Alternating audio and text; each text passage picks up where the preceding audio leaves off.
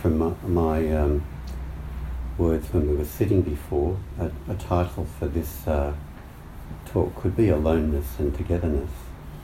Um, this afternoon I was rereading a rather more scholarly article about Zen rather than practice orientated, but it was about um, uh, Dogen and Dogen's teachings, which were back in um, 12th, 13th century Japan, and how we're applying, trying to apply those teachings in a very, very different culture. Because back then in Japan, as is the case in Japan still today, um, it's a it's a society or a culture where the the individual and the sense of being an individual is very different to our experience in the West, where very Confucian values um, importance of respecting elders, institutions, um, and uh, less of a sense of your individual rights, more about your obligations to others than your individual rights. So that was the context in which Zen developed in Japan. And in many ways, Zen was a kind of uh, uh, liberation from uh, the, the tightness and the oppressiveness of all that, that social structure and expectation and obligation that was in you, so that through sitting practice and the insight that came with it, you could people could develop a sense of, of being being alone and being alone with the universe at the same time. So it's like becoming a nobody in a sense, but becoming free from all of the expectations society so you could, your, your own uniqueness in a sense could come through. now when you apply that to um, to our culture and Western culture, American culture, this culture, where um, the, the idea of the individual is very, very well developed to the point that a lot of commentators these days see it as being um, moving very much in the direction of narcissism. You know, that it's all about me and it really doesn't matter about anyone else so much.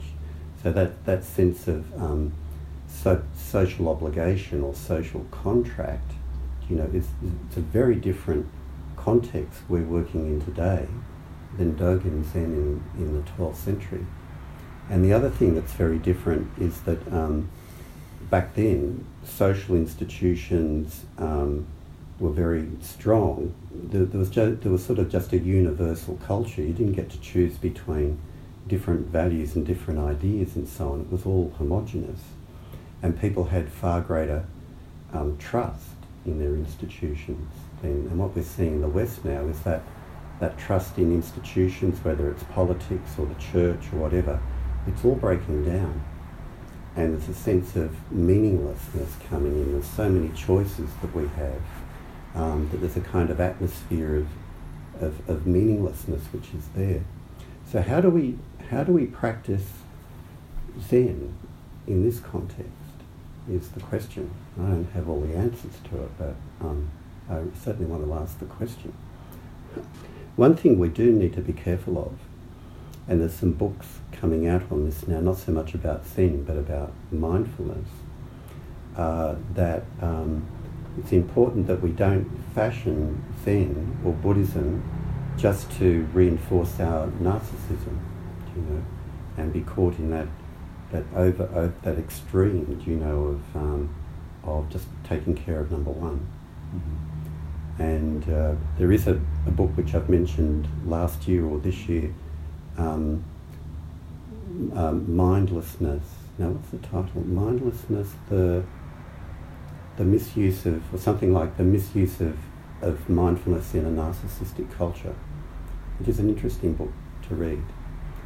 But um, the other thing which is fresh on my mind is that um, last weekend um, I gave a, a seminar all weekend to our Buddhism and psychotherapy training group there's a group of psychotherapists and social workers and so on um, who are doing extra training. And the module I give each year is on relationships. And the theme that went through a lot of my presentations is how um, narcissism, you know, just being preoccupied with oneself and one's rights, etc., um, impacts on relationships because relationships are a two-way process. They're a, a social contract, and it's my theory. It's only a theory. I can't can't prove it. But my theory is is that narcissism narcissism in Western culture is a large cause of the breakdown of marriages and divorce and so on, because people are um, uh, focusing on their own self and their own need without this sense of social contract or how to be able to negotiate it. Um, and the divorce rate is, is far, far higher in Western developed countries than they are in developing countries. Probably not the only reason why it is, but in our, our cultures it's 50, somewhere between 40 and 60% of marriages end in divorce. In developing countries it's somewhere between 10 and 20 where there's more sense of community and so on. I'm sure there's other factors involved. But it leads me to bring it into the issue of practice, which I always want to come back to, is that how can we how can we practice Zen in this Western context so that we don't get caught into just feeding self-centered views or self-centered ways of being in the world. And two things come to mind um, in terms of practice which, um, which make us aware of togetherness as well as aloneness. And one is um, the, um, the practice of the precepts, which is really, in all of its different variations, is a practice of non-harming. So you practice the precepts and you develop a mindfulness about how your actions may affect others you know, in a, in a harmful way or a non-harmful way, through, through speech, through action, various ways in which it may occur. So any true Dharma practice does include the practice and the commitment at a very, very deep level of as much as possible not harming, mm-hmm. as well as practicing, mindfulness. And if those two go hand in hand, like there's a strong commitment to both of those practices, um, then you, you're creating the most favourable conditions in which insight can occur. You know, and, and insight, to use our terminology, is waking up from the self-centered dream. You do those two things, and then gradually or suddenly, we start to see through that that delusionary way of being in the world, and we and we then we we fall into um, being comfortable in our own aloneness and enjoying our own aloneness and falling into and enjoying the, the togetherness of everything, you know, the interbeing of everything. Um, so, and the, and the other aspect of practice, um, apart from practicing the precepts, is also um, cultivating a view of gratitude towards others, towards life and towards others. And that's often that's missing from the repertoire of people who are so individually focused. Um, we just have a sense of entitlement that things come to us, which is the, the opposite of gratitude.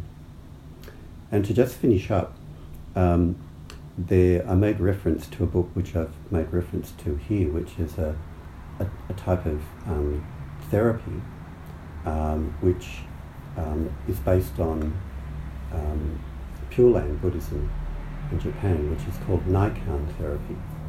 And it's about the practice of developing gratitude. And so, to give you a contrast in these, these different perspectives, summary of it is compared to, to Naikan therapy, um, compared to um, or contrasted with traditional Western therapy, um, is that Naikan therapy is different to, tra- to traditional Western therapy in the following ways. Traditional Western therapy focuses on feelings. Naikan focuses on facts. Traditional revisit how you've been hurt and mistreated in the past. In Naikan, you revisit how you've been cared for and supported in the past. Traditional, the therapist validates the client's experience. Naikan, the therapist helps the client understand the experience of others. traditional, I'll use his words, but I'll change them.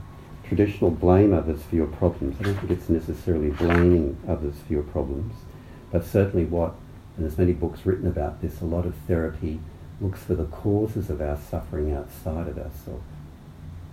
It's what my parents did to me, or how I was bullied as a child, or it's in my genetic makeup or something. Um, so it's not necessarily blame, um, but it's outsourcing the cause of the suffering. Naikan, oh, sorry, uh, so um, traditional blame others or look for the causes outside. Naikan, take responsibility for your own conduct and the problems you cause others. Traditional, the therapist provides analysis and interpretation of the client's experience.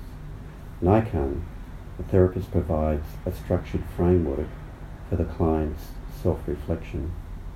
And finally, traditional um, therapy helps the client increase self-esteem and Naikan helps the client increase appreciation for life. So it gives you a, a, contrast of the flavour there. And in many ways, I d- I don't necessarily take the view that there's one's better than the other, but, but psychotherapy helps heal the self and has a, a self focus.